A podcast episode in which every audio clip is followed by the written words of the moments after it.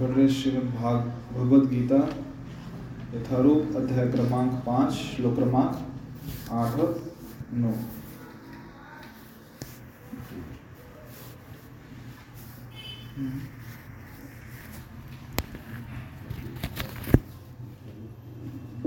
नेव किञ्चित् करोमिति युक्तो तत्त्ववित् पश्यान् शृण्वन् स्पृशान् जिघ्रन् अश्नन् गच्छन्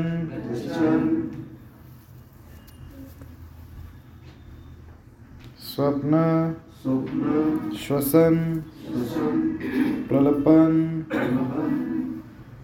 विसृजन गृहणन उन्मिशन निमिशन अपि इन्द्रियाणि इन्द्रियर्थेषु वर्तन्ते इति धारयन्।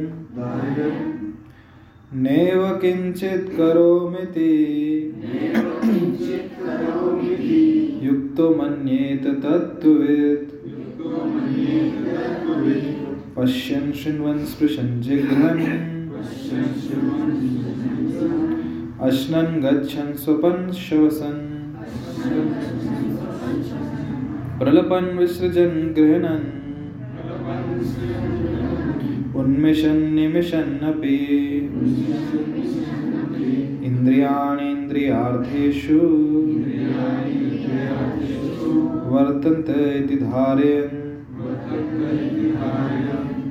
शब्दशार्थ न, नहीं, एव, निश्चित ही किंचित कुछ भी, करोमी करता हूँ इति, इस प्रकार, युक्त, दैवी चेतना में लगा हुआ। मन्येत सोचता है तत्वित सत्य को जानने वाला, पश्चिम, देखता हुआ श्रृणवन सुनता हुआ, स्पृशन, स्पर्श करता हुआ, जिघ्रन, सूंघता हुआ, अश्नन, खाता हुआ, गच्छन, जाता हुआ, स्वप्न। स्वप्न देखता हुआ, श्वसन, सांस लेता हुआ, प्रलपन, बात करता हुआ, विसर्जन, त्यागता हुआ ग्रहणन स्वीकार करता हुआ, उन्मिशन, खोलता हुआ, निमिशन, बंद करता हुआ अभी तो भी, इंद्रियाणी, इंद्रियों को इंद्रिय अर्थेशु इंद्रिय तृप्ति में वर्तनते लगे रहने देकर इति इस प्रकार धार्यन विचार करते हुए अनुवाद दिव्य भावनामृत युक्त पुरुष देखते सुनते स्पर्श करते सूंघते खाते चलते फिरते सोते तथा श्वास लेते हुए भी अपने अंतर में सदैव यही जानता रहता है कि वास्तव में वह कुछ भी नहीं करता। बोलते, त्यागते, ग्रहण करते या आँखें खोलते, बंद करते हुए भी वह यह जानता रहता है कि भौतिक इंद्रियाँ अपने अपने विषय में प्रवृत्त हैं और वह इन सबसे पृथक है। तात्पर्य श्री प्रभुपाद जी द्वारा, चूँकि कृष्ण भावना भावित व्यक्ति का जीवन शुद्ध होता है फलतः उसे निकट तथा दूरस्थ पाँच कारणों, कर्ता कर्म, अधिष्ठान, प्रयास तथा भाग्य पर निर्भर किसी कार्य से कुछ लेना देना नहीं रहता। इसका कारण यह है कि वह भगवान की दिव्य सेवा में लगा रहता है। यद्यपि ऐसा प्रतीत होता है कि वह अपने शरीर तथा इंद्रियों से कर्म कर रहा है, किंतु वह अपनी वास्तविक स्थिति के प्रति सचेत रहता है, जो कि आध्यात्मिक व्यवस्था है। भौतिक चेतना में इंद्रियाँ इंद्रिय में लगी रहती है, किंतु कृष्ण भावनामृत में वे कृष्ण के इंद्रियों की दृष्टि में लगी रहती है। अतः कृष्ण भावना भावित व्यक्ति सदा मुक्त रहता है। भले ही वह ऊपर से भौतिक कार्यों में लगा हुआ दिखाई पड़े। देखने तथा सुनने के कार्य इंद्रिय ज्ञान इंद्रियों के कर्म हैं, जबकि चलना, बोलना, मल त्यागना आदि कर्म इंद्रियों के कार्य हैं। कृष्ण भावना भावित व्यक्ति कभी भी इंद्रियों के कार्यों से प्रभावित नहीं होता। वह भगवत सेवा के अतिरिक्त कोई दूसरा कार्य नहीं कर सकता, क्योंकि उसे ज्ञात है कि वो भगवान का शाश्वत दास है। कृष्ण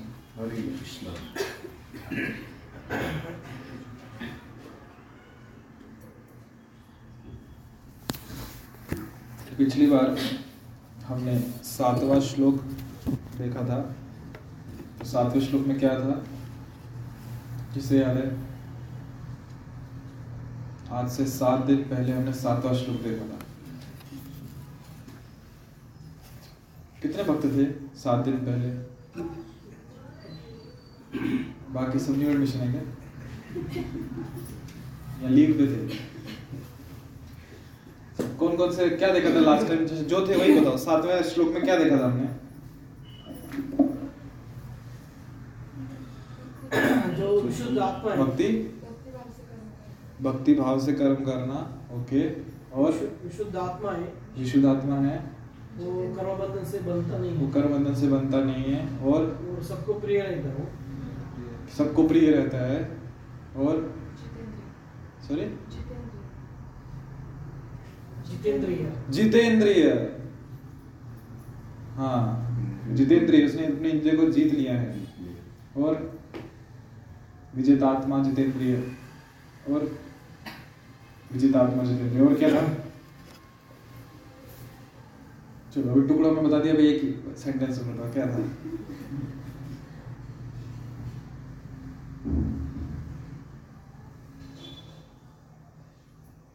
कोई तो हाँ। भक्ति भाव से कर्म करता है हाँ। जो विशुद्ध आत्मा है हाँ।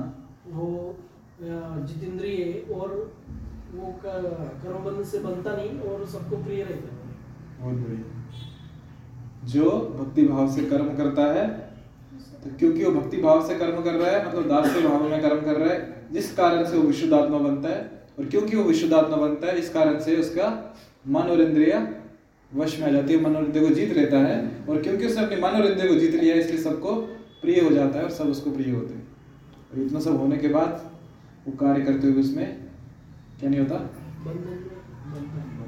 बनता नहीं कुर्बन न पीना लिप्यते। कार्य करता है, उसके फल से बनता नहीं तो कौन से कार्य करता है जिनके फल से बनता नहीं है, वो हम आज देख रहे हैं।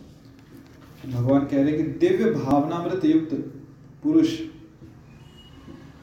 देखते, सुनते, स्पर्श करते, सूंघते। नहीं, यहाँ पे रुकते थोड़ा। देखते, सुनते, स्पर्श करते, सूंघते। कितने हो गए? रह गए। हाँ खाते पीते में आ जाएगा चखते ठीक है खाते। कौन सी इंद्रियाँ हैं ये? ज्ञान इंद्रियाँ हैं? कितनी? पाँच हो गई? दिव्य भावनामृत युक्त पुरुष। दिव्य भावनामृत कौन सी है? कृष्ण भावना कृष्ण और ये कृष्ण भावना क्या है? जब भी कर्म करो पता जो भी कर्म करें भगवान की प्रसन्नता के लिए। तो ऐसा जो पुरुष है मतलब व्यक्ति है, जो दिव्य भावना में है, जो हर कार्य कृष्ण की प्रसन्नता के लिए कर रहा है, ऐसा व्यक्ति देखते मतलब आँखों से देखते हुए, सुनते हुए, स्पर्श करते हुए, सूंघते हुए और खाते हुए। शुण्वन, स्पर्शन, जिघ्रन, अश्नन, पश्यन। ये कार्य कहाँ से हो रहे हैं? ज्ञान इंद्रियों से। उसके बाद चलते फिरते सोते तथा श्वास लेते हुए भी अपने अंतर में सदैव यही जानता रहता है कि वास्तव में वह कुछ भी नहीं करता। बोलते, त्यागते, ग्रहण करते या आँखें खोलते, बंद करते हुए भी वह यह जानना चाह जानता रहता है कि भौतिक इंद्रिया अपने अपने विषयों में प्रवृत्त हैं और वह ना इन सबसे, और वह इन सबसे पृथक है। चलते फिरते सोते तथा श्वास लेते हुए भी। ठीक है, बहुत सारी एक्टिविटीज़ दी है। बोलते समय, त्यागते समय। त्यागते समय मतलब क्या? मलमूत्र का त्याग करते समय, या फिर जब भोजन ग्रहण कर रहा है उस समय। या आँखें खोलते या बंद करते हुए भी वो यही जानता है कि जो भौतिक इंद्रिय है, वो अपने अपने विषय में प्रवृत्त है। सबने पहले भी देखा था ना, जब सांख्यों का वर्णन देखा था आपने जो भौतिक इंद्रिया है, वो अपने अपने किसमें प्रवृत्त है? विषयों में। हर भौतिक इंद्रिय का अपना अपना विषय है। आँखों के लिए विषय क्या है? देखना तो क्रिया होगी विषय क्या है? दृश्य हम रूप कह सकते हैं ना? कानों के लिए?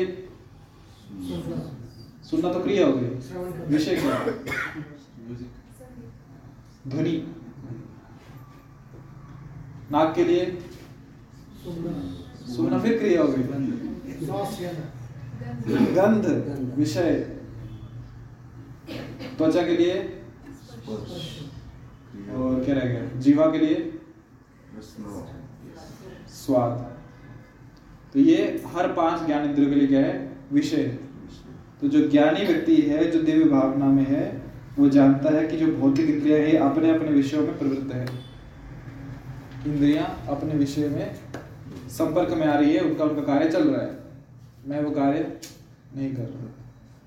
ऐसा होता है?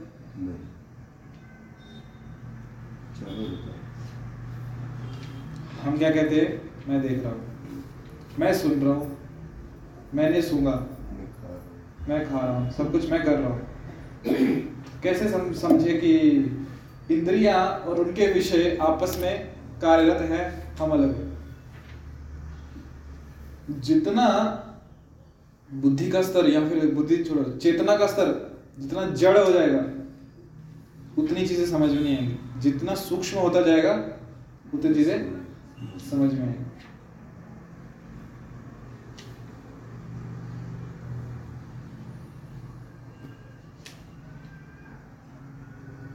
एक रोड रास्ता, पतला सा।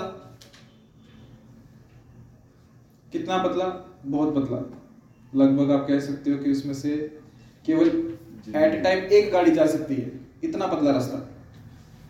कि अगर एक ऑटो जा रहा है तो सामने से कोई दूसरी गाड़ी नहीं आ सकती। उसको जाना पड़ेगा, तभी दूसरा गाड़ी वहाँ से निकलेगा। इतना पतला रास्ता। यहाँ से ऑटो वाला, वहाँ से ट्रक वाला, अभी दोनों बीच में आ गए। अभी आर पार कैसे जाएँगे? क्योंकि काफ़ी लंबा रास्ता है। कैसे जाएँगे? ब्लॉक हो जाएगा ना? किसी को पता कैसे जाएँगे? काफ़ी लंबा रास्ता है इधर से ऑटो वाला इधर से ट्रक वाला बीच में आके मिल गए। अभी कैसे क्रॉस करेंगे? या पीछे जाएँगे? पीछे जाना पड़ेगा। पीछे जाना पड़ेगा ना? कितने लोग बोलते पीछे जाना पड़ेगा? तो किसके पास कुछ इनोवेटिव सोल्यूशन है? और क्या रास्ता हो सकता है? दिमाग लगाओ। नहीं? बाजू में तो जगह नहीं है। बाजू में तो जगह नहीं है ऐसा प्रभु जी का कहना कोई और उपाय? आपने कभी अनुभव किया ऐसी सिचुएशन लाइफ में? हो गए। की है ना? तो उत्तर बताऊँ मैं? आप ही बताइए। कोई ब्लॉकेज नहीं होगा। प्रश्न ध्यान से सुनना। एक रास्ता है जो इतना पतला है कि वहाँ से एट एक ऑटो ही निकल सकता है। और यहाँ पे एक ऑटो वाला और एक ट्रक वाला आए हैं। ऑटो ट्रक नहीं आए ऑटो वाला और ट्रक वाले आए हैं। कोई ब्लॉकेज नहीं होगा, दोनों अपने रास्ते निकल जाएँगे। यही गलती हम लोग करते हैं। किसी ने हमारी गाड़ी को थोड़ा सा स्क्रैच भी लगा दिया। हमको लगता है गाड़ी को टच हुआ मतलब मुझे टच हुआ। मैं गाड़ी हुई है ये। कार वाला मतलब मैं मैं ही कार हुई है जो मेरी डिज़ायर है स्विफ्ट डिज़ायर मतलब मैं ही हूँ। हाथ कैसे लगाया? गलती से अगर कहीं हल्का सा ब्रेक लग जाए हल्का सा टच भी हो जाए गाड़ी वाला एकदम बाहर निकलता है। तुमने मुझे ठोका कैसे? तुमको नहीं ठोका गाड़ी को ठोका। ये तुमने मुझे ठोका कैसे? उसको ये समझाना पड़ता है तुम और गाड़ी अलग अलग गाड़ी को ठोका है गाड़ी को सिर्फ़ हल्का सा स्क्रैच लगा तुमको कुछ नहीं हुआ तुम सही सलामत हो डिफरेंस समझ में आ रहा है अंतर समझ में आ रहा है? कि ऑटो वाला या ट्रक वाला या गाड़ी वाला या बाइक वाला बाइक ऑटो ट्रक गाड़ी से अलग है। वो व्यक्ति नहीं, वो गाड़ी नहीं। हम भी ऐसी पहचान बना लेते हैं अपनी। कि मैं मतलब इंजीनियर, मैं मतलब डॉक्टर, मैं मतलब इतनी प्रॉपर्टी का मालिक, मैं मतलब पुरुष, मैं मतलब स्त्री, मैं मतलब चालीस उम्र का व्यक्ति, मैं मतलब साठ उम्र का व्यक्ति, मैं मतलब बीस साल का व्यक्ति। और जब शरीर को कुछ हुआ, हमें लगता है मुझे ही हुआ। गाड़ी चल रही है मतलब मैं चल रहा हूँ। नहीं गाड़ी चल रही है मैं तो बस बैठा हूँ उसमें। मैं क्या कर रहा हूँ? कुछ भी नहीं कर रहा मैं सिर्फ़ बैठा हूँ। गाड़ी चल रही है अपने आप। अपने आप मतलब जो ड्राइवर चला रहा है। तो वही चीज़ हो रही है। अच्छा जब गाड़ी चल रही होती है मैं एज ए पैसेंजर पैसेंजर को क्या बोलते हैं? प्रवासी। प्रवासी धन्यवाद। इतनी बुरी हालत है हिंदी में अच्छे से जो गाड़ी चल रही है जो प्रवासी है वो क्या कार्य करता है? वो सिर्फ़ बैठ कि। खिड़की के बाहर नज़ारे देख रहा होता है। दृष्टा केवल देख रहा है। और गाड़ी में अगर पेट्रोल वाली है या डीजल वाली है जो इसमें ईंधन है वो जल रहा है। इंजन में जो टू स्ट्रोक है फोर स्ट्रोक है जो भी है उसमें मूवमेंट हो रही है। वहाँ से मूवमेंट जाके क्रैंक शाफ्ट में जा रही है क्रैंक शाफ्ट से व्हील पे जा रही है व्हील रोटेट हो रहा है। गाड़ी चल रही है। टायर रोड के संपर्क में आ रहे हैं। Newton third law of motion लग रहा है। ठीक है डिटेल में नहीं जाऊँगा बट गाड़ी आगे चल रही कुल मिला के। कार्य हो रहा है। टायर रोड के संपर्क में आ रहे हैं। सोर्स डेस्टिनेशन पे गंतव्य स्थान पे गाड़ी जा रही है। पर जो पैसेंजर है, वो क्या कर रहे है? कुछ नहीं, वो बैठ के सिर्फ़ देख रहा है। तो वैसे ये गाड़ी है इसमें भी पेट्रोल डीजल जो हम खाना खाते हैं कार्य कर रहे हैं कार्य हो रहा है जो अंदर आत्मा प्रवासी बैठा है वो क्या कर रहा है? वो देख रहे वो देख रहा है। सीन देख रहे पर गड़बड़ कहाँ पे हो जाती है? मैं हूँ। जब ये सोचने लगते हैं जो गाड़ी में पेट्रोल डाला मतलब मैंने कुछ खाया है भाई जब गाड़ी चल रही है मतलब मैं चल रहा हूँ। गाड़ी में कुछ ढक ढक हुआ मतलब मुझमें ही हो रहा है कुछ ढक ढक जब नई नई गाड़ी खरीदी होती है ना अनुभव होगा हल्का सा कहीं स्क्रैच भी लगे। ऐसा लगता है हार्ट में जैसे किसी ने प्राणी हाँ जैसे खंजर चुबा दिया अंदर। अनुभव किया है? कितने लोगों ने नई गाड़ी ली है? अनुभव किया है? पहला जो पाँच महीने तो उसके रैपर भी नहीं निकालते। सीट के ऊपर रैपर वैसे ही रहता है कवर प्लास्टिक का।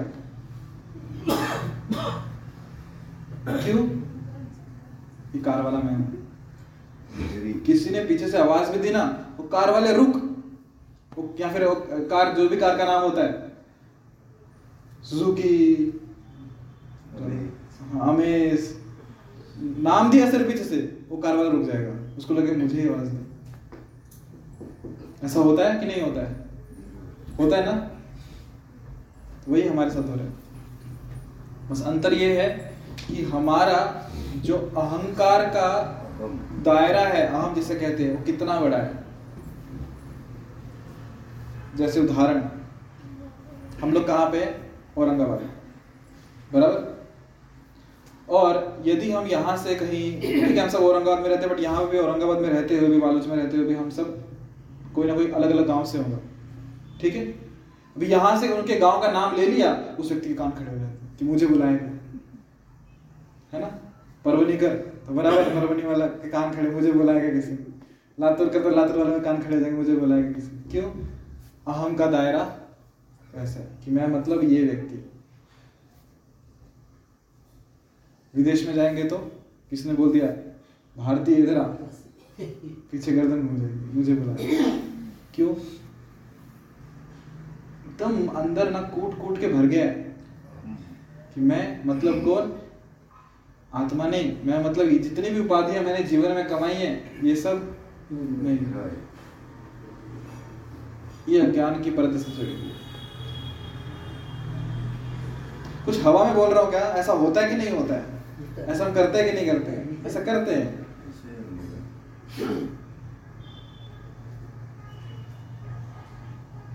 तो हम दिव्य भावनामृत युक्त व्यक्ति हैं कि नहीं हैं तो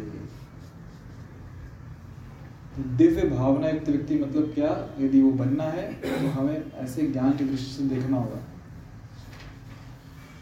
कि मैं कौन हूँ और जो क्रिया हो रही है कैसे हो रही है? कौन कर रहा है? क्या हो क्या रहा है? जैसे मान लो हम भोजन कर रहे हैं, रोटी चबा रहे हैं, जीवा को स्वाद आ रहा है। जैसे पिछली बार चर्चा की थी कि एक बार करके देखना। कितने लोगों ने ट्राई किया? कि भोजन करते समय भोजन हो रहा है और हम सिर्फ़ देख रहे हैं, दांत चबा रहे हैं, जीवा स्वाद ले रही है, आँखें देख रहे हैं। किया किसी ने? किसी ने भी नहीं किया? है नहीं नहीं, चालू है। एक होता है कि मैं कर रहा हूँ, एक होता है कि साइड में बैठ के देखना कि क्या हो रहा है। एक होता है उसमें इन्वॉल्व हो गए। जैसे कुम्हार मटका बना रहा है। एक होगा कि मैं मटका बना रहा हूँ। जो हाथ में लेके और एक होता है कि मैं साइड में बैठा हूँ और देख रहा हूँ मटका कैसे बना रहे दोनों में अंतर है। कभी करके देखा है सर नहीं तो किसने भी होमवर्क नहीं किया होगा फिर। गुड तो ठीक है, रोटी आपको बहुत सिंपल लगेगा, थोड़ा कुछ कॉम्प्लिकेट करते हैं। पानी पूरी खाइए। खाइए। पानी पूरी में क्या होता है? बाहर तो आ गई होगी अभी तक। पहले वो गोला होता है क्या बोलते हैं उसको? पूरी बोलते हैं उसमें छेद करता है वो। क्या डालता है फिर उसमें सबसे पहले? कौन सा? तीखा पानी। पुदीने का? हम्म, उसके बाद? इमली का पानी। उसके बाद? बटाटे। उसके बाद? उबले हुए बटाटे। उसके बाद?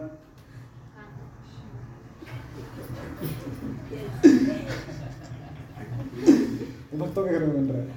उसके बाद सेवा डाल दिया। उसके बाद थोड़े चने डाल दिए थोड़ा सा दही डाल दिया ठीक है? वो भरा उस भरा हुआ एकदम गोल गोल भरा हुआ पूरा ऊपर तक भरा हुआ पानी पूरी। सोचो आपके मुँह में आ गया। अभी खाना नहीं है। आपके सिर्फ़ मुँह में है। अभी स्वाद आ रहा है आपको। आ रहा है ना? आप नहीं खा रहे हो, आप सिर्फ़ अनुभव कर रहे हो, सिर्फ़ देख रहे हो। आप दृष्टा हो। इंद्रिया उनका काम कर रही है। जीव को उसका स्वाद आ रहा है। बराबर आ रहा है ना? जीव को, जीव मतलब जीव को, जीवा को स्वाद आ रहा है। अभी फिर आप दांत से उसको चबाते हो। अभी दांत अपना काम कर रहे खाना पीने की क्रिया चालू हो गई। आप कर रहे हो क्या? कौन कर रहे इंद्रियाँ कर मुँह चबाने का काम कर रहा है, जीवा स्वाद का काम कर रही है। वो अलग बात है, पानी पूरी खाते समय कुछ याद नहीं रहता, उठाओ, डालो गरम बाद का बाद में देखेंगे कौन क्या कर रहा है। पहले मुझे खाने दो। बात समझ में आ रही है? आँखों ने देखा, नाक ने सूंघा, हाथों ने उठा के मुँह में डाला, जीवा ने स्वाद लिया, दांतों ने चबाया और बाद में अंदर निगल लिया। मैंने क्या किया? मैंने केवल एक इच्छा व्यक्त की थी, क्या? कि मुझे पानी पूरी खानी वो भी इच्छा क्यों? क्योंकि पूर्व के अनुभव थे। पहले कभी खाई है ना? तो अनुभव है। तो अभी क्या चल रहा है? वही अनुभव ही तो चल रहे हैं। अभी कौन सा आपको सच में किसी ने पानी पूरी डाल दी? ये अनुभव चल रहे हैं ना? यही अनुभव के बलबूते पे बाहर निकलते ही ढूंढोगे कहाँ मिल रही है? पता नहीं कितने लोग जाएँगे यहाँ से बाहर निकलते कि पुराने अनुभव याद आ गए तो उन पुराने जो अनुभव थे पानी पूरी का जो स्वाद था मन में जो छाप पड़ी हुई थी उसी छाप को क्या हुआ उससे? इच्छा व्यक्त हुई। इच्छा व्यक्त हुई मन में मतलब मन में एक इच्छा आई। अभी यहाँ पे भी देखिए इच्छा कहाँ पे आई? मन में आई। हमें क्या लगता है? मुझे इच्छा है मतलब मेरी इच्छा है, मुझे खाना है। अंतर समझ में आ रहा है? हम दोनों को अलग अलग देखते ही नहीं है। बहुत बार जब हम कहते हैं कि हम शरीर नहीं है, हम आत्मा है, सुना है?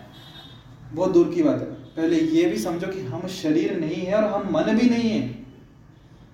हम मन से एक रूप हो जाते हैं। मन में कुछ भी इच्छा है मतलब? ये मेरी इच्छा है। वो मन इच्छा कर रहे है। और मन क्यों इच्छा कर रहा है? क्योंकि मन पे पहले बहुत सारे संस्कार छाप पड़ी हुई है। आपने वो कहानी सुनी है? उस शेर की और खरगोश की। नहीं सुनी सुनाओ सुननी है। एक शेर था, जंगल में रहता था जंगल का राजा कहते हैं। शिकार को जाता था, सब जानवरों खा जाता था। कमेटी बनी मीटिंग हुई सब जानवरों की। बोले, ऐसे आके कभी भी मत खाया करो। हम रोज एक एक जानवर को आपके पास भेज देंगे, आप उसको खाना। शेर मान गया रेडीमेड घर पे होम डिलीवरी मिल रही है तो क्यों मैं बाहर जाऊँ? ये जोमेटो स्विगी कंसेप्ट वहीं से है। तो एक दिन नंबर था खरगोश का। खरगोश का नंबर था। खरगोश सम बोला, मैं जाऊँगा तो कैसे जाऊँगा? वो राज शेर तो मुझे मार देगा। तो जब जाने ही तो आराम से जाता हूँ। घूमते फिरते ऐसे करते करते पहुँचा शेर के पास। शेर को पहले से भूख लगी थी और गुस्सा लेट क्यों हुए? बोले, आ तो मैं आपके पास ही रहा था, रास्ते में दूसरा शेर मिल गया। उसने बोला, मुझे खाना है, मैं जंगल का राजा नहीं हमारे जो शेर है वो दूसरे हैं, राजा। तो वो उसने मुझे रोक के रखा था, बोला, वो जो शेर था वो कहता, मैं राजा जंगल का, दूसरा शेर कोई नहीं है तो इस शेर को गुस्सा आ गया यू नो ईगो कि मुझसे दूसरा शेर कहाँ से आ गया तो कहाँ से आ गया? तो ढूँढने निकले बोले चलो मुझे उस शेर के पास लेके जाओ मैं उसको पहले उसको खाऊँगा. तो खरगोश कहाँ लेके गया उसे? एक कुएँ के पास लेके गया। वीर। तो शेर ने पूछा कहाँ है वो दूसरा शेर बोले वो इस वीर के अंदर है तो शेर झांका कुएँ के अंदर। तो उसे कौन दिखा? शेर दूसरा शेर दिखा जो खुद की परछाई। थी और फिर उसने ज़ोर से दहाड़ा। तो आपको क्या लगता है दूसरा वाला शेर डर, डर, डर गया होगा? उसने भी ज़ोर से दहाड़ा। शेर को लगे तो कंपटीशन दे रहा है मुझे। पहले खरगोश को बाजू में रुक पहले इसको ही खत्म करता हूँ फिर तुझे खाऊँगा तो जाना मत कहीं। नहीं खरगोश बोला मैं यहीं पे हूँ वहीं पे खत्म करो उसको। तो शेर ज़ोर से चिल्लाया मैं जंगल का राजा हूँ। तो वो भी सामने वाला भी चिल्लाया मैं जंगल का राजा हूँ। मैं तुम्हें खा जाऊँगा। वही बोला मैं तुम्हें खा जाऊँगा। शेर से रहा नहीं गया उसको बहुत गुस्सा आया। गुस्से में व्यक्ति क्या करता है? क्या करता है? है। हम्म, उसकी बुद्धि भ्रमित हो जाती है। उसने उस शेर को मारने के लिए लगा दी कुएँ में छलांग। और ये दत्तवाना निवर्तनते। एक बार जाने के बाहर वो कभी नहीं आया। और खरगोश ने गुड न्यूज़ पूरे गाँव में फैला दी शहर में जंगल में कि आज से किसी को जाने की ज़रूरत नहीं है। कहानी समझ में आ गई? तो मैं कहानी पे क्यों आया? कहानी कहाँ से याद आई? शेर कैसे फंसा? उस कुएँ में जो उसे खुद की आवाज़ की क्या सुना दे रहा था? प्रतिध्वनि। प्रतिध्वनि। अपनी ही आवाज़ की प्रतिध्वनि सुनाई दे रही थी और उसी में वो फंस के जान से हाथ धो बैठे। तो वैसे ही एक कुआँ हमारे अंदर भी है। उस कुएँ को हम कहते हैं हमारा प्यारा सा, छोटा सा मन। जितनी बार भी हम कुछ ना कुछ, जब आप ऐसे कहो, इंद्रियाँ, हमारी इंद्रिया, इंद्रिय विषय के संपर्क में आती हैं तो उसका एक अनुभव उसका एक छाप हमारे मन पे छप जाता है। ऐसे समझो शेर ने दहाड़ लगाई, आवाज़ दी और आवाज़ कुएँ में चली गई। हो गया? अब ऐसे कितनी बार हमने साल 2022 में 2022 छोड़ो, दिसंबर का महीना चल रहा है? क्या डेट है आज? तेईस। इन पिछले तेईस दिनों में कितनी बार पानी पूरी खाई होगी? एक बार भी गुड 2022 में, इस साल 2022 कितनी बार? कुछ तो काउंटिंग करो कितनी बार खाई होगी? दो बार। छोटे बच्चों को खाने नहीं देता कोई, बड़े लोग बताओ। कितनी बार? दो से ज़्यादा कोई? कोई नहीं। क्या बात है? विजितेंद्रिया।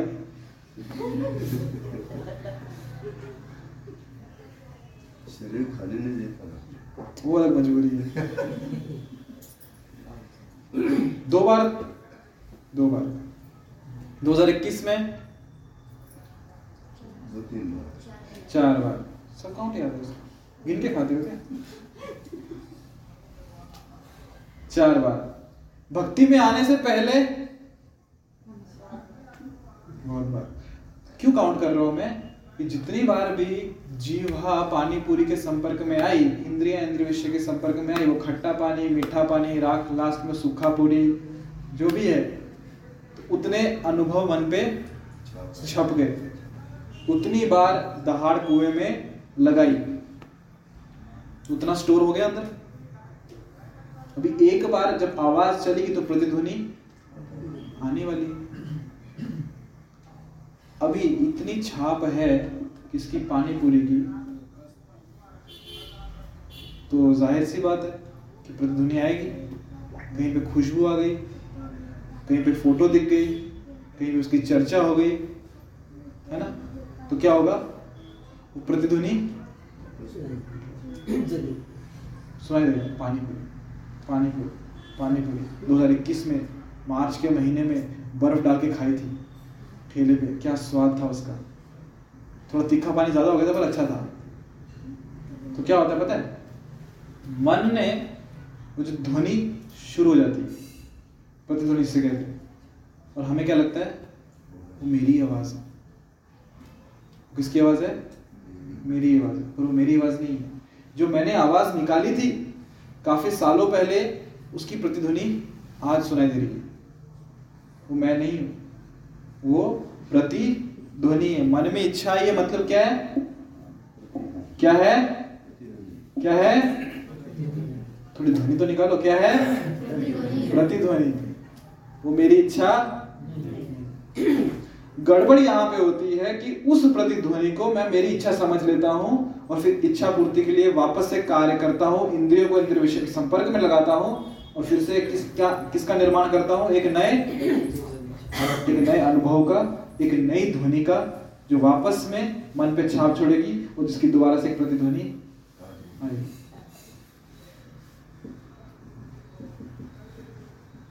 अभी ध्वनि हुई प्रतिध्वनि हुई फिर उसकी हमको लगता है हमने इच्छा की उसकी पूरी में लगता है अरे चेन चलती रहती है। कब तक चलेगी चेन? कब तक चलती है पता है? कब तक चलती है चेन? जब तक उसको साफ़ नहीं किसको साफ़ करना है? है। कौन? जैसे वो कुएँ में भर गया है वो उसको हम साफ़ नहीं करें हाँ कुएँ को साफ़ करना है। और कैसे साफ़ करेंगे? अभी जैसे हरि नाम से। हरि नाम से साफ़ करेंगे तो वो तो अल्टीमेट सोल्यूशन होगा गुड बढ़िया। तो कहीं ना कहीं इस चेन को काटना पड़ेगा ये समझना पड़ेगा कि ये ध्वनि नहीं है ये प्रतिध्वनि। ये मैं नहीं बोल रहा हूँ ये वहाँ से इको आ रहा है। कहीं ना कहीं उसको साइकिल को चेन को काटना पड़ेगा, उस चीज़ को समझना पड़ेगा, ये ध्वनि नहीं है, ये प्रतिध्वनि है। प्रभु जी, सामने पानी पूरी रखी है प्लेट में आप बोल रहे मैं यहाँ पे ये बैठ के सोचूँगे, ध्वनि नहीं है, प्रतिध्वनि है। कुछ प्रैक्टिकल बताओ ना, ऐसा होता है क्या? सामने गुलाब जामुन रखे हैं, और आप बोल रहे ध्वनि नहीं है, प्रतिध्वनि है। गुलाब जामुन मत खाना। होता कैसा इसलिए क्या है? दिव्य भावना दिव्य भावनामृत युक्त व्यक्ति। दिव्य भावनामृत युक्त व्यक्ति कैसे बनेंगे? प्रभु जी ने बता दिया कि हरिनाम से शुद्ध होकर, विशुद्ध आत्मा। तो एक दिन में तो विशुद्ध आत्मा बनने नहीं वाले। तो वो भी करेंगे और साथ साथ ज्ञान का भी उपयोग करेंगे कि ये ध्वनि नहीं है, ये प्रतिध्वनि। अच्छा प्रतिध्वनि तक क्या, कहाँ से आया हम? हाँ इंद्रिय और इंद्रिय विषय वस्तु आपस में संपर्क में आ रहे हैं। उससे क्या निर्माण हो रहा है? अनुभवों का निर्माण हो रहा है। ये देख रहे थे ना, कि जब जितनी बार भी इंद्रियाँ अपने विषय वस्तु के संपर्क में आएँगी, क्या होता है? एक अनुभव का निर्माण होता है। छाप होती है। माता पिता बहुत बार मैंने देखा है, डॉक्टर के पास जाते हैं और डॉक्टर को कंप्लेन करते हैं। क्या कि ये बच्चा बीमार हो गया है, उसको खांसी हो गई, पेट खराब हो गया है। डॉक्टर पूछता है, क्या क्या खाया था इसने बोले से चिप्स, कुरकुरे खाए थे। वो डॉक्टर पेरेंट्स को डांटता है माता पिता को डांटता है। माता पिता क्या बोलते डॉक्टर को ये हमारी सुनता ही नहीं। इसको कितनी बार मना किया, मत खाओ, पेट खराब होगा, गला खराब होगा, फिर भी इसको चिप्स कुरकुरे खाने। बच्चे सुनते नहीं ना? बच्चों की गलती है ना? हाँ है ना? कितने लोग बच्चों की गलती है? किसकी गलती है? माता पिता की, क्यों? डॉक्टर ने क्या बोला? पता है क्या? मैं खुद वहाँ बैठा था, डॉक्टर बोला, इसकी गलती नहीं है, उसको क्यों डांट रहे हो? आपकी गलती है। उसको क्या पता कुरकुरे क्या होता है चिप्स क्या होता है। लेके किसने दिया पहला पैकेट? वो पहला अनुभव किसने दिया? वो पहली मन पे छाप किसने दी? पहला पैकेट तो ले दिया। अब इसको अच्छा लगने लगा, वो जब इंद्रिया इंद्रिय विषय वस्तु के संपर्क में आई, उसको आनंद आया। तब इसको चाहिए कि एक और पैकेट लेके तो एक से क्या होगा? एक जैम की गोली दे दी हाथ में। तो वो बोलता है, एक जैम की, दूसरा भी गोली दो। गोलियाँ क्यों? पूरा पैकेट दो। पैकेट का पूरा डब्बा दो मुझे भी। ऐसे ही होता है। तो पहला अनुभव कि चिप्स होता क्या है, कुरकुरे होता क्या है, और क्या क्या था टकाटक, और वो क्या बोलते हैं उसको? कुछ होता है। हाँ वो पहला अनुभव कहाँ से आया? बिना पहले अनुभव के आगे गाड़ी चलती नहीं थी। क्योंकि पहला जो अनुभव था, जहाँ पे विषय वस्तु देर संपर्क में आए, छाप आ गई, ध्वनि निकल गई। अभी अगली बार प्रतिध्वनि होगी। और फिर डिमांड होगी। किसकी? मन की एक डिमांड होगी, मन में इच्छा आ गई तो उस इच्छा की पूरी के लिए वो इंद्रियों को भगाएगा कि मुझे ये विषय वस्तु चाहिए। और फिर उस विषय वस्तु को पाने के लिए मन कर्म इंद्रियों को भगाता है। हाथ भागते हैं, पाँव भागते हैं। सिंगल शिफ्ट काम करते हैं, डबल शिफ्ट काम करते हैं। प्रमोशन के लिए बॉस के, क्या बोलते हैं खुशामदी करते हैं। क्यों? विषय वस्तु चाहिए। शुरुआत कहाँ से हुई? सिर्फ़ एक अनुभव से। अनुभव। इंद्रियाँ विषय वस्तु के संपर्क में आ गए उससे फिर धीरे धीरे धीरे धीरे इच्छाओं का निर्माण हुआ। और ध्वनि होते गई और प्रतिध्वनि सुनते गए और हमें लग रहा है प्रतिध्वनि और ध्वनि में कोई भेद नहीं। यही भी सब गड़बड़ है।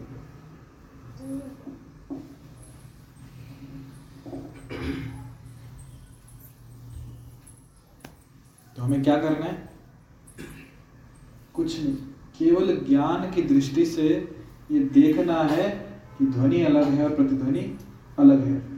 ऑटो अलग है, ऑटो वाला अलग है। ट्रक अलग है, ट्रक वाला अलग है। मैं अलग हूँ, शरीर अलग है। मैं अलग हूँ, इंद्रियाँ अलग है। मैं अलग हूँ, मन अलग है। मैं अलग हूँ, बुद्धि अलग है। हम एक नहीं, इसको पृथक पृथक देखता है अलग अलग देखता है। कौन? बुद्धिमान व्यक्ति जो फिर यहाँ पे कह सकते हैं दिव्य भावनामृत युक्त व्यक्ति। इसके लिए व्यक्ति को काफ़ी सतर्क रहना होगा। हर क्षण जो भी कार्य हो रहा है, उसे देखना होगा। उसको दृष्टा भाव कि मैं केवल देख रहा हूँ। स्वप्न देखते हैं ना? अच्छा इसमें ये भी लिखा है क्या आँखें खोलते, बंद करते हुए भी वो जानता है। आँखें खोले मतलब जागृत अवस्था, आँखें बंद होगी मतलब सुषुप्त अवस्था, सोए हुए हैं। सोए हुए हैं तो व्यक्ति कार्य करता है क्या? सुप्त अवस्था में हम कोई कार्य करते हैं? इंद्र तो सो गई। सांस ले रहे ठीक है। और कुछ कार्य? स्वप्न देख रहे हैं। स्वप्न देख रहे हैं मतलब कौन सी इंद्रिय काम कर रही है? मन। बहुत मेहनती होता है मन। दिन में भी काम करता है रात को भी काम करता है। थकता नहीं है। तो मन कार्यरत है। मन कार्य कर रहा है, वहाँ पे हम उसे देखते हैं। हमारी आँखों के सामने कोई व्यक्ति आके हमारा गला काट के चला जाता है। कहा? स्वप्न में। और हम देख रहे हैं कि देखो मेरा गला कटा। अब एक सर नीचे पड़ा है धड़ इधर पड़ा है, और काटने वाला वो भाग रहा है। तो जब शरीर वहाँ पड़ गया तो मैं कौन हूँ फिर? मैं देख रहा हूँ। स्वप्न में देख रहे हैं, हम बहुत ऊँची पहाड़ पे से छत से कूद के नीचे गिर के मारे गए। कौन देख रहा है? हम देख रहे मन कार्य कर रहा है, हम उसे देख रहे यही दृष्टा भाव है कि हम सिर्फ़ देख रहे हैं, हम कुछ नहीं कर रहे। तो ये अनुभव है। बहुत बार साधना करते हैं, ऐसे अनुभव आते हैं। बहुत अच्छे से नाम जप हो रहा है। कभी कभार भगवान देते हैं लोग कि यहाँ अनुभव होता है कि नहीं, मैं शरीर नहीं हूँ, मैं आत्मा में केवल देख रहा हूँ। कार्य हो रहे हैं। जो गुण है, तीन गुण कौन कौन से? सत्व, रजो, तमो। ये कार्य करवा रहे हैं मैं केवल देख रहा हूँ। भक्त लोग उपवास करते एकादशी को, जहाँ वो कुछ नहीं खाते, है ना? क्यों हंस रहे हो? एकादशी कुछ नहीं खाते ना? जो थोड़ी सुना रहा हूँ। एकादशी को उपवास करते हैं ना? करते हैं ना? करने वाले करते हैं। चलो, पांडव निर्जल एकादशी, उस दिन तो करते हैं। उस दिन तो एकदम निर्जल करते हैं। उस दिन भक्तों को एकदम ऐसे लगता है कि सच में हम शरीर नहीं हम आत्मा ही हैं। बिना खाए जी रहे हैं। नाम भजन भी हो रहा है। पांडव निर्जल, जन्माष्टमी भक्तों का अनुभव है। निर्जल है और सुबह से शाम तक सेवा में लगे हैं। खासकर वो लोग जो फ़िज़िकल सेवा में लगे हैं, इधर से सामान उधर लाओ, इधर से उधर करो, ये स्टेज डेकोरेशन करो, ये सुबह से पानी की एक बूंद तक नहीं देखी। और सेवा में लगे हुए हैं।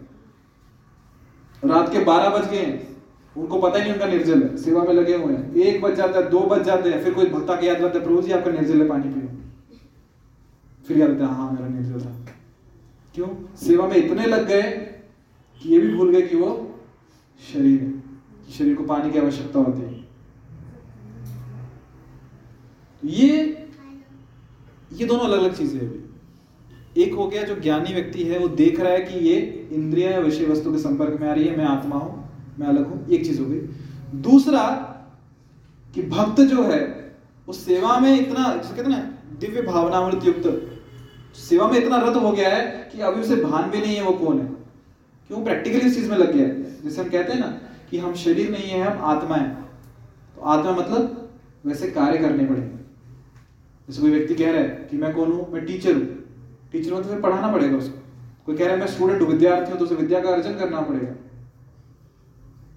अगर मैं ड्राइवर हूँ तो उसे गाड़ी चलानी पड़ेगी। तो यदि मैं कुछ बोल रहा हूँ कि मैं ये व्यक्ति हूँ, ये मेरे ये गुण है तो उन गुणों के आधार पर मुझे कार्य भी करने पड़े। जैसे पिछली बार उदाहरण था कि मैं मैनेजर हूँ। तो मैनेजर बैठा नहीं रहेगा कंपनी मैनेज करनी पड़ेगी, कुछ ना कुछ तो मैनेज करना पड़ेगा उससे। तब कहेंगे मैनेजर तो जब मैं आत्मा हूँ, कृष्ण का दास हूँ मतलब दास क्या करेगा? सेवा करेगा, सेवक सेवा करेगा। तब जाके कह सकते ना वो दास है। तो जो भक्त है, उसे पता है वो सेवक है भगवान का तो दिन भर सेवा में लगा हुआ है अपने गुण के अनुसार। तो इसलिए उसे शरीर की याद भी नहीं आती। वापस जो हम पिछले छह सात श्लोकों से देखते आ रहे हैं। क्या? एक है ज्ञान मार्ग, दूसरा है भक्ति मार्ग ज्ञान मार्ग में अपने प्रयास से करने का प्रयास कर रहे हैं अपने स्वयं से प्रयास कर रहे हैं और भक्ति मार्ग में हो रहा है। जान लिया कि मैं सेवक हूँ सेवा में लग गए बाकी सब कार्य हो जाते हैं करने का प्रयास नहीं करना पड़ता। दो ऑप्शन है हमारे पास। या तो ये जान ले कि हम सेवक हैं और सेवा करते रहें तो ये सारे का, काम अपने आप हो जाएँगे। या फिर अभी तक उतना दृढ़ विश्वास नहीं आया कि हम सेवक हैं उतनी अनुभूति नहीं आई कि हम सेवक हैं तो साथ साथ ये भी देखने का प्रयास करें दृष्टा भाव से कि मैं केवल देख रहा हूँ मैं केवल अनुभव कर रहा हूँ मैं ये शरीर नहीं हूँ मैं इंद्रिया नहीं हूँ मैं मन नहीं हूँ बुद्धि नहीं हूँ ये कार्य हो रहे हैं विषय वस्तु के संपर्क में इंद्रिया आ रही है मैं केवल क्या कर रहा हूँ। देख रहा हूँ। करके देखो एक अलग अनुभूति है। चलो, तात्पर्य को देखें। तात्पर्य भी लगाया था। क्योंकि कृष्ण भावना भावित व्यक्ति का जीवन शुद्ध होता है, फलता उसे निकट तथा दूरस्थ पाँच कारणों, कर्ता कर्म, अधिष्ठान, प्रयास तथा भाग्य पर निर्भर किसी कार्य से कुछ लेना देना नहीं रहता। ये पाँच कारण कार्य करने के, इसमें आएँगे। अठारवा अध्याय में आता है, श्लोक क्रमांक कौन सा इसका?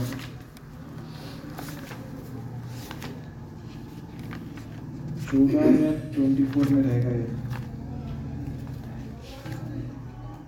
ठीक है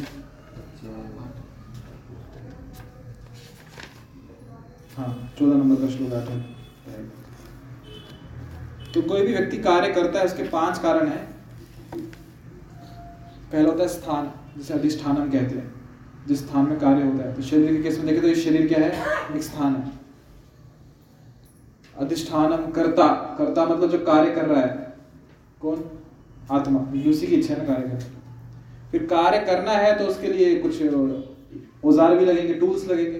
तो क्या है? कारणम, यानी कि हमारी इंद्रियाँ जिससे हम कार्य करते फिर कार्य करने के लिए चेष्टा, प्रयास भी करना पड़ता तो चौथा कारण हो गया चेष्टा। और ये सब होते हुए पांचवा कारण देव। भाग्य जिसे कहते हैं, भगवान कहते हैं।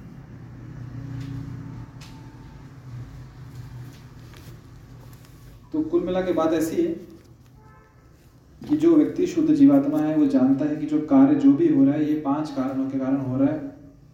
मैं कुछ नहीं कर स्थान का प्रभाव है, फिर जो करता मतलब मेरी इच्छा है, इसलिए कार्य हो रहा है। आत्मा की क्या है? केवल इच्छा है।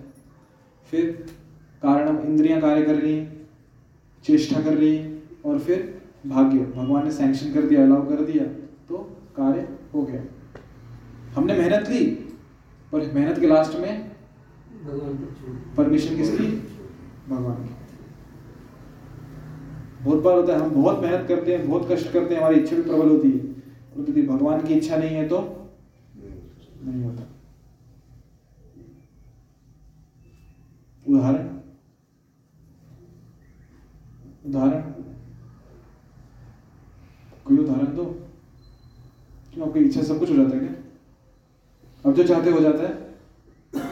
कोई तो ऐसा उदाहरण दो ना कि आपने इच्छा किया प्रयास किया पर नहीं हुआ। घर बनने। घर बांधने का। हमने बहुत प्रयास किया इच्छा भी थी पर नहीं हुआ। देव ने साथ दिया। और बहुत बार ऐसा भी होता है नहीं होता भी कुछ। कि प्रयास कुछ खास नहीं किया पर भगवान की अनुमति थी या देव में था भाग्य में था तो। तो ज्ञानी व्यक्ति देखता है कि इन पाँच कारणों की वजह से कार्य हो रहे हैं। यद्यपि ऐसा प्रतीत होता है कि वह अपने शरीर तथा इंद्रियों से कर्म कर रहा है, किंतु वह अपनी वास्तविक स्थिति के प्रति सचेत रहता है, जो कि आध्यात्मिक व्यस्तता है व्यस्तता है। बाह्य दृष्टि से लग सकता है कि कार्य हो रहा है, व्यक्ति कार्य कर रहा है, परंतु भीतर में वो जानता है कि वो केवल देख रहा है, कार्य नहीं कर रहा। वो अपनी आध्यात्मिकता में व्यस्त है। जैसे कितने लोगों ने जेसीबी की खुदाई देखी है। देखिए जेसीबी खुदाई, कैसे लगता है? कोई तो बाजू है जो खोद रही है है ना? कार्य हो रहा है तो ध्यान से देखेंगे तो जो उसके अंदर का ड्राइवर है, जो चक कंट्रोल जिसके हाथ में है तो उसे पता है कि सब करवाया जा रहा है। जैसे भी अपने आप नहीं कर रहा। तो कुछ ना कुछ पीछे कारण है। तो बाहर से लग रहा है कि जैसे भी कार्य कर रहा है, परंतु तो हमें पता है भीतर में कार्य कौन हो रहा है। हम सचेत हैं। तो वैसे ही शरीर कार्य कर रहा है, इंद्रिय यंत्र के विषयों के संपर्क में आ रही है, परंतु जो वास्तविक स्थिति के प्रति सचेत रहता है, जो कि आध्यात्मिक व्यस्तता है। आध्यात्मिक व्यस्तता मतलब कि हम जानते हैं कि हम कौन हैं। भौतिक चेतना में इंद्रियाँ इंद्रिय तृप्ति में लगी रहती हैं, किंतु कृष्ण भावनामृत में कृष्ण की इंद्रियों की दृष्टि में लगी रहती हैं। कृष्ण की इंद्रियों हाँ। तो बात ऐसी है कि केवल चेतना पर आधारित है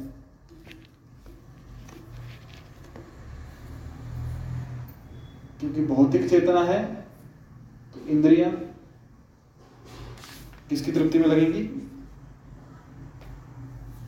इंद्रिया किसकी तृप्ति में लगेगी? विषय विषय तो हम खुद को आनंद देना चाहेंगे। और यदि भावना कृष्ण को प्रसन्न करने की है तो कृष्ण की इंद्रिय को संतुष्ट करने का प्रयास करें। अब जानते हो एक भौतिक जगत और एक आध्यात्मिक जगत। आध्यात्मिक जगत मतलब गोलोक वृंदावन? नहीं। नहीं। आध्यात्मिक जगत मतलब गोलोक वृंदावन? भौतिक जगत मतलब जहाँ पे हम अभी हैं। दोनों में अंतर क्या है? दोनों में अंतर क्या है? ठीक है ऐसे देखो। दोनों व्यक्तियों में अंतर क्या है? एक आध्यात्मिक जगत का व्यक्ति और एक भौतिक जगत का व्यक्ति का। आध्यात्मिक जगत का चिंता मुक्त रहता क्यों आध्यात्मिक शाश्वत है नहीं दोनों व्यक्तियों में क्या अंतर है इंद्रिय तृप्ति में लगा रहता है। हाँ क्यों? है।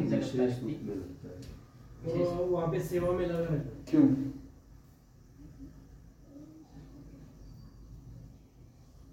क्यों सेवा में लगा मन मन पूरा भगवान।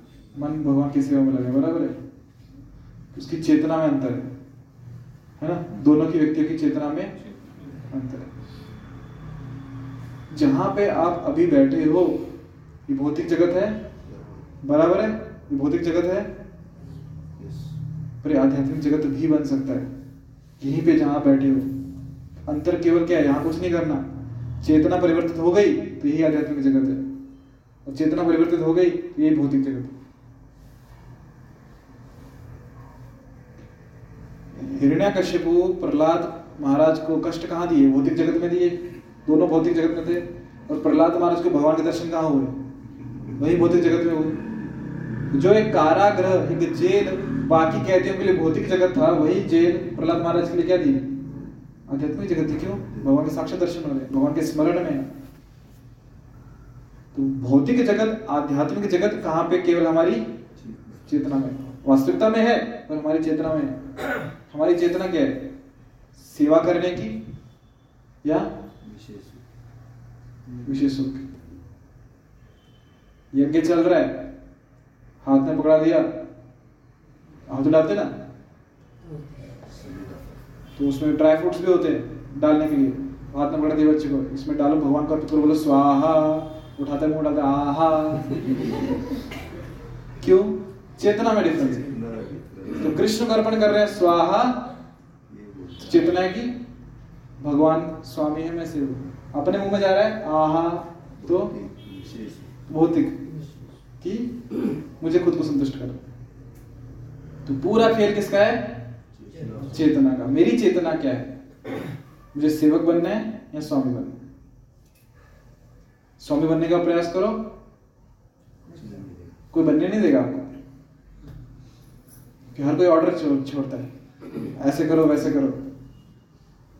माता पिता को लगता है कि बच्चों ने हमारी सेवा करनी चाहिए। बच्चे ऑर्डर छोड़ते मम्मी, पानी लाना। पापा पानी लाना। तो स्वामी, हम जाके भी नहीं बन सकते यहाँ। हाँ सेवक बनना तो बन सकते हैं। किसी को भी पानी लाके जाके दे सकते। लो पियो। सेवक बनना आसान है, क्योंकि हमारा स्वभाव है। स्वामी बनना मुश्किल ही नहीं। नामुमकिन नहीं। बन सकते स्वामी एक ही है। हम नहीं बन सकते। अतः कृष्ण भावना भावित व्यक्ति सदा मुक्त रहता है। भले ही वो ऊपर से भौतिक कार्य में लगा हुआ दिखाई पड़े ऊपर से लग रहा है कि भौतिक कार्य में लगा हुआ है परंतु वो क्या है? मुक्त है। क्यों मुक्त है? कृष्ण भावना में पिछले क्लास से कुछ याद आ रहा है? क्यों मुक्त है वो? सब कुछ उसने भगवान सब कुछ छोड़ दिया। सब कुछ उसने भगवान पे छोड़ दिया है उसके बाद? कर्म फल भगवान को देता है। कर्मफल भगवान को देता है उसके बाद? फल से आसक्त नहीं रहता। फल से आसक्त नहीं रहता। तो व्यक्ति कब फल से बनता कब है? जब वो अपने आनंद के लिए कर्म करता है। अपने आनंद के लिए जब कर्म किया तो फल भी भोगना पड़ेगा और बंध गया। जब उसने अपने आनंद के लिए कर्म किया ही नहीं तो फल उसे मिलेगा ही नहीं। बात बराबर है। अभी व्यक्ति, कोई व्यक्ति खा भी रहा है, पर वो देख रहा है कि मैं मेरे आनंद के लिए नहीं खा रहा हूँ इंद्रिया, विषय वस्तु के संपर्क में आ रही मैं केवल देख रहा हूँ। तो उससे कर्म का फल, उसने कर्म ही नहीं किया। उसने कर्म किया क्या? वो सिर्फ़ देख रहा है। बैंक में यदि हमने चोरी की तो पनिशमेंट मिलेगा जेल मिलेगी। पर बैंक में चोरी हो रही मैं सिर्फ़ देख रहा हूँ तो पुलिस मुझे कुछ करेगी क्या? मैंने चोरी की क्या? मैंने क्या किया सिर्फ़? सिर्फ़ देख रहा था। तो वैसे ही हम भोजन कर रहे हैं, मुँह खा रहा है और भोजन अंदर जा रहा है। मैं क्या कर रहा हूँ सिर्फ़? मैंने भोजन खाया क्या? बराबर है मैंने खाया क्या? मैं सिर्फ़ देख रहा हूँ मुँह हिल रहा है जीवन स्वाद ले रही है अंदर जा रहा है। डाइजेस्ट कर रहे हैं हम? कर रहे हैं क्या? अपने आप हो। रहा है। और बाहर भी निकल। रहा हम सिर्फ़ क्या कर रहे हैं? देख रहे जब मैं सिर्फ़ देख रहा हूँ मैंने कुछ कार्य किया ही नहीं तो फल किस बात का? है ना एकदम? सीक्रेट मिल गया ना। पुलिस आएगी। तुमने काम किया? नहीं मैं सिर्फ़ देख रहा था। मैंने किया कुछ नहीं। मैं सिर्फ़ आई विटनेस मैं सिर्फ़ देख रहा था। मैंने कुछ नहीं किया मैं निर्दोष हूँ। तो फिर किसी पार्टी में भी जाके आ गए, शादी में भी जाके आ गए। गुलाब जामुन, दही बड़ा सब कुछ खा के आ गया। क्या क्या खाया तुमने? मैंने कुछ नहीं खाया। मैं सिर्फ़ वहाँ पे देख रहा था। दही कैसे स्वाद आ रहा है उसका, मैं सिर्फ़ देख रहा था। दांत चबा रहे थे, मैं सिर्फ़ देख रहा था वो अंदर जा रहा था मैं सिर्फ़ देख रहा था। मैंने कार्य किया ही आपको लग रहा है कि कैसा मज़ाक चल रहा है पर ये मज़ाक नहीं है वास्तविकता है। क्यों वास्तविकता है? क्योंकि जब हम दृष्टा भाव में आ जाएँगे ना फिर वो इंद्रिय तृप्ति का लालच नहीं रहेगा कि मुझे अच्छा देखना है अच्छा सूंघना है अच्छा स्वाद लेना है। क्यों? जब मुझे देखना ही तो क्या फ़र्क पड़ता है? बाजू वाले को श्रीखंड के डब्बे डब्बे मिल रहे हैं एकदम खाने को। इधर वाला श्रीखंड खा रहा है, इधर वाला आम्रखंड खा रहा है। मुझे तो देखना ही तो क्या फ़र्क पड़ता है, मुझे क्या दिया जाए? मुझे सामने चाहिए तो कौन सा लड्डू होता है वो? मेथी का। मुझे मेथी का लड्डू भी ला के रखते हैं। मुझे क्या फ़र्क पड़ता है क्या ला के रखा है? क्योंकि मुझे क्या करना है? देखना ही है, बाजू वाला क्या खा रहा है, मुझे थोड़ी खाना है। तो अपने आप जितेंद्रिय व्यक्ति बन जाता है धीरे धीरे बात समझ में आ रही है? लिम्पंती कब होता है, व्यक्ति इसमें अटकता कब है जब वो मुझे करना है, इसको श्रीखंड मिला, इसको अमरखंड खिला, मिला, मुझे दोनों चाहिए। जब मुझे खाना है तो फंस गया। तो फिर इस बार श्रीखंड मिला, अगली बार आम्रखंड मिला, फिर अगली बार और कुछ नया ट्राई करेगा। स्ट्रॉबेरी खंड बना के देखते कैसा होता है। फिर उसके लिए प्रयास करेगा, फिर दुकान में जाएगा, फिर और मेहनत करेगा। फंस गया। तो इसलिए ज्ञानी व्यक्ति क्या करता है? सिर्फ़ देखता है कि इंद्रिया और विषय वस्तु आपस में लगे हुए हैं, मैं सिर्फ़ देख रहा हूँ, इसलिए मुझे अभी कुछ इंद्रिय क्या बोलते इंद्रिय तृप्ति करनी नहीं है। नहीं, मुझे वैसे मिलने वाला कुछ नहीं है। मुझे देखना ही है। तो इसलिए ऐसा व्यक्ति कार्य करता नहीं है, क्योंकि उसकी इच्छा नहीं है, और कार्य जब कार्य ही नहीं हुआ तो उसके फल में आसक्त नहीं हो मतलब फल उसको बांधता ही नहीं है फिर। ये हो गया ज्ञान मार्ग। फल उसे बांधता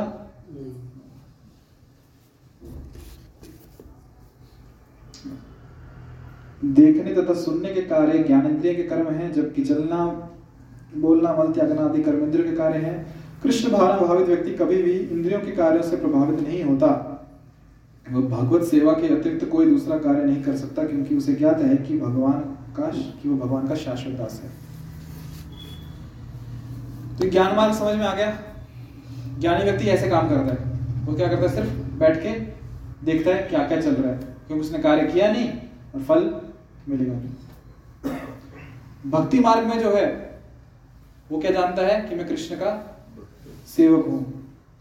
वो कार्य करता है। उसे ये सोचने की आवश्यकता नहीं है कि मैं आत्मा हूँ और ये इंद्रियाँ विषय वस्तु के इसमें चल रही उसको कुछ लेने देने नहीं है। क्योंकि वो जब कार्य करता है, वो किस प्रसन्नता के लिए करता है? कृष्ण की प्रसन्नता के लिए। अपने इंद्रियों के लिए नहीं, कृष्ण के इंद्रियों को प्रसन्न करने के लिए करता है। तो उसको भी कर्म का फल नहीं मिला। क्यों? उसने भी कर्म नहीं किया। क्यों? कर्म था, कृष्ण के लिए किया। तो वो भी कर्म के फलों से मुक्त हो गया। तो ज्ञानी जो है, ज्ञान मार्ग में लगा है, बैठ के केवल देख रहा है दृष्टा भाव से, उसने भी कार्य नहीं किया। और जो भक्त है, जो दिख रहा है कि दोनों कार्य कर रहे हैं, पर ज्ञान मार्ग में उसने देख रहा है कि मैं कार्य कर रहा हूँ, इंद्रिय कार्य कर, मैं नहीं, इंद्रिय कार्य कर रही है, मैं केवल दृष्टा हूँ, मैंने कार्य नहीं किया। भक्ति जो मार्ग में भक्त है, वो भी देख रहा है कि मैं कार्य कर रहा हूँ, पर मेरे लिए नहीं कर रहा हूँ, कृष्ण के लिए कर रहा हूँ, इसलिए उसको भी फल का बंधन नहीं लगता। तो ये दो मार्ग हैं। सुरक्षित कौन सा है? भक्ति मार्ग। क्योंकि सोच के कंटाल था, कौन सोचेगा? सामने इतने अच्छे अच्छे पदार्थ पड़े हैं, और क्या बैठ के ये सोचे कि मैं देख रहा हूँ, सिर्फ़ खा रहा नहीं। भोग लगाओ भगवान को और खाओ दबा के एकदम। सिंपल है। भगवान भी खुश, और हम भी खुश। वो कौन सा पूरा खाने वाले पूरी पेट तो वापस इधर ही आने वाली बराबर? तो यही है। दिव्य भावना युक्त व्यक्ति। भौतिक इंद्रिय अपने अपने विषयों में प्रवृत्त है और वह इन सबसे पृथक है। तो यहाँ रुके कुछ प्रश्न किसी के? हाँ बस थैंक यू ब्रो जी क्या बोला ना आपको नहीं नहीं। हाँ नहीं बहुत रेयर ऐसे लोग होते हैं जो प्रश्न पूछते हैं, मुझे अच्छे लगते हैं बोलो। नहीं आपने कौन से भाव से बोल दिया। मैंने अच्छे भाव से बोला। बुरे भाव से नहीं बोला।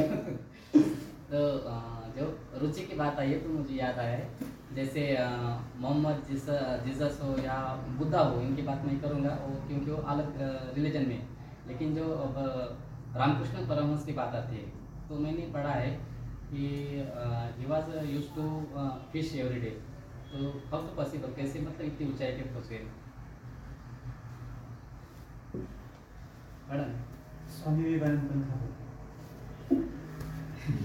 जिस चीज़ का पता है उसका कैसे बोल हाँ। और कुछ? हम्म। दूसरा आपने आरोप लगाया था कि बच्चों को सबसे पहले हाँ। जी। तो सबसे पहले हम लोग चिप्स वगैरह देते हैं लाके तो ऐसा नहीं होता है। मैंने नहीं दिया है। ना पहला दिया है ना आखिरी दिया है। जो जो उनके दोस्त होते हैं माहौल ऐसा होता है कि बच्चे उनको सिखा देते हैं। तो और फिर बोलते हैं हमारे पापा कितने कंजूस है हमको ये ला के नहीं देते हैं। हालाँकि हम फल वगैरह ला के देते हैं लेकिन तो उसको हम कैसे कंट्रोल करते हैं?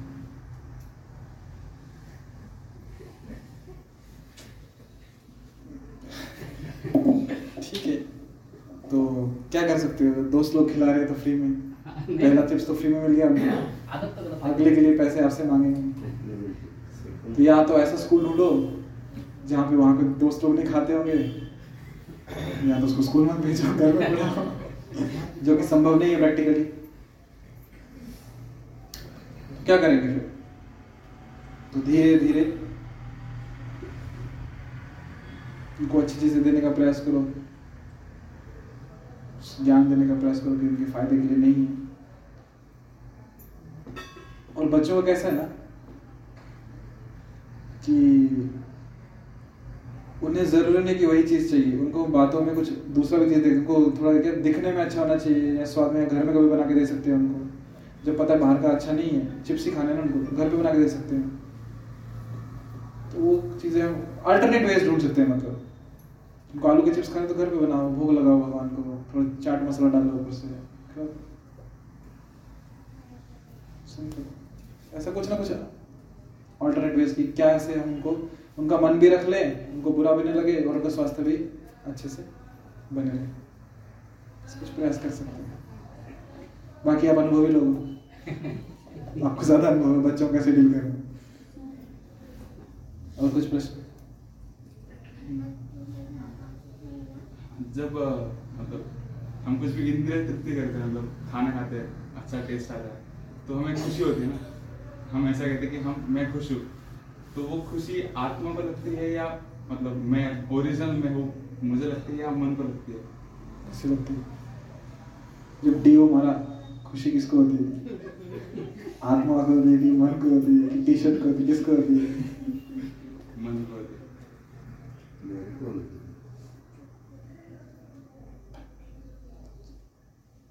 एक अनुभव होते हैं। अनुभव कैसे होते हैं? क्योंकि आत्मा जो है, उसने अपने आप को शरीर से जोड़ लिया, मन से जोड़ लिया विशेषकर। तो इंद्रियाँ जो विषय वस्तु संपर्क में आती हैं, वो अनुभव मन पे छाप पड़ती है। क्योंकि आत्मा ने खुद को मन में एकाकार कर लिया कि मैं ही तो इसलिए उसे भी आनंद होता है। उसे लगता है कि उसे आनंद हो रहा है। उसे ऐसा लगता है। है ना happiness is a state of mind जो प्रसन्नता है, सुख है, दुख है, वो मन की अवस्था है। मान लिया इसमें सुख है तो सुख है। मान लिया इसमें दुख है तो उदाहरण देता हूँ। समोसा खाया? है ऐसे उदाहरण है। इमली की चटनी के साथ समोसा खाया? है ये आपको उदाहरण अच्छे समझ में आएगा। अब बैठे हो, कैंटीन में, कॉलेज की, प्लेट में बहुत भूख लगी है। हाथ में क्या पकड़ा है? समोसा पकड़ा है खा रहे हो, बहुत मज़ा आ रहा है। इतनी देर में दोस्त आ जाता है। उदाहरण ध्यान देना। हाथ में समोसा है खा रहे हैं चटनी डाल के अच्छे से बहुत आनंद आ रहा है। मैं ये बता रहा हूँ कि आनंद कहाँ पे है? उदाहरण इसलिए कि happiness is state of mind सुख तो केवल मन की अवस्था है। उसके उदाहरण दे रहा हूँ कि समोसे में लगता है बहुत आनंद है समोसा खा रहे हैं कि बहुत आनंद आ रहा है। इतनी देर में दोस्त आता है और बोलता है सौरभ ना? सौरभ तुझे पता है रिज़ल्ट लग गया। बस ये सुनना है कि रिज़ल्ट लग गया। अभी वो समोसे में आनंद आएगा क्या अभी हार्ट बीट ऐसे फास्ट हो जाएगी। समोसा छोड़ दो, कोई और खा लेगा। रिज़ल्ट कहाँ पे लगेगा और अगर डर है कि पिछला पेपर अच्छा नहीं गया था, फिर अभी आनंद कहाँ गया? तो समोसा वही है। खा भी वही, जीवा से रहे। आनंद। तो सुख या दुख ये मन की अवस्था है। सुख दुख मन में होता है क्योंकि आत्मा अपने को मन से एकाकार कर देती है, वापस वही ध्वनि और प्रतिध्वनि। कि अलग नहीं देखती, पृथक पृथक नहीं देखती, खुद को ही समझती है तो इसलिए फिर उसे लगता है कि मैं सुखी हूँ या मैं दुखी otherwise happiness is totally state of mind सुख तो केवल मन की अवस्था है। तो अगली बार डीओ जब लगेगा, किसको सुखी हुई खुशी हुई बताना मन को ही कि मुझे भी? जो सामने वाला व्यक्ति है, उसको भी। जिसके लिए लगाया था। हाँ। और कुछ प्रश्न? नहीं? तो यहाँ रुके। तो यहाँ रुकने से पहले एक बार क्लास को समराइज कर दो, कोई भी आप में से, श्रोतागणों में से आज क्या सीखा हमने? क्या क्या सीखा आज? कुछ नहीं। जो भी हम लेते हैं मतलब जो आँखों से देखते हैं ते, दिमाग से अ, बोल नहीं पा रहे समझे ठीक है मैं समझ गया। और कुछ कोई बताना चाहते हैं? तो जल्दी कीजिए हम फिर स्टार्ट करेंगे आगे का नाम चलिए आज क्या सीखा हमने? एक हफ़्ते पहले नहीं आज जस्ट अभी थोड़ी देर पहले। जब दिव्य भावना में हम रहते हैं कार्य करते हैं तो खाते पीते बैठते उठते चलते फिरते बोलते। तो हम ये समझ पाते कि हम हम खुद का कार्य नहीं कर रहे हैं ये हमारी विषय वस्तु कार्य कर रही है हमारी इंद्रिया कार्य कर रही है। ओके धन्यवाद जी और कुछ कोई कहना चाहता है? जब हम हम कृष्णा के लिए भक्तों के लिए कार्य करते हैं तो हम कर्म फल में नहीं फंसते हैं। हम्म। और जब हम खुद के लिए जैसे हम मानते हैं कि हम ये सब खुद के लिए कर रहे हैं या हमारे पर, परिवार के लिए कर रहे हैं तो हम कर्म फल में फंसते चले जाते हैं। और वो चेतना हमारे अंदर गहराई तक बनती जाती है। जैसे आपने बोला छाप। वो छाप फिर अनुभव हम्म, बोलो या फिर वो इच्छाएँ हम्म। वापस प्रकट होती रहती है। तो हम जैसे आपने बार बार रिपीट किया कि हम वो चेतना चेतना शब्द बोलेंगे यानी हमारा मन और हम यानी कि आत्मा अलग अलग है। हम्म। और कुछ? बहुत बढ़िया थैंक यू और कुछ? भौतिक जगत आध्यात्मिक जगत भौतिक जगत आध्यात्मिक जगत? चेतना के द्वारा अलग अलग होते हैं। चेतना के द्वारा अलग अलग होती है। दोनों की चेतना अलग अलग होती है। भौतिक जगत की आध्यात्मिक जगत की। क्या चेतना होती है अलग?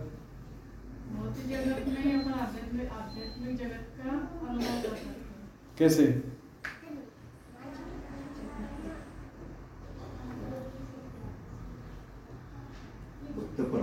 कैसे कर सकते हैं? आपने बोला कर सकते हैं। बराबर कैसे कर सकते हैं? यस माता जी कैसे कर सकते हैं? बोलो ना। उन तो थोड़ा ज़ोर से बोल दो क्या इसमें? नहीं, ठीक है। कैसे अनुभव कर सकते हैं?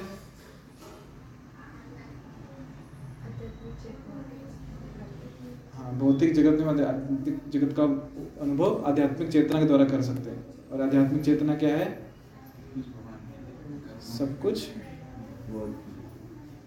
जैसे कि भगवान, आध्यात्मिक चेतना में जब हम हुआ उपवास करते हैं कोई काम करते हैं, कष्ट करते हैं तो हमें जब हमको प्यास लगी, भूख लगी, इसका जब हमको, तब याद ही नहीं आता है कि मतलब इच्छा ही नहीं होती है, तब हम आध्यात्मिक चेतना में है, ऐसा हैं।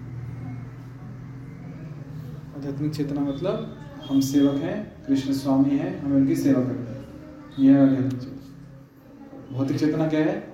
मैं स्वामी हूँ, सबने मेरी सेवा करनी चाहिए। यदि हम इस स्वभाव में है कि मुझे कृष्ण की सेवा करनी है, भक्तों की सेवा करनी है इधर आध्यात्मिक जगत हम उसका अनुभव कर पाएँगे। और कुछ इसके अलावा? नहीं? तो यहाँ रुके। श्रीमद भगवद गीता की जय। श्री गोपाद की जय।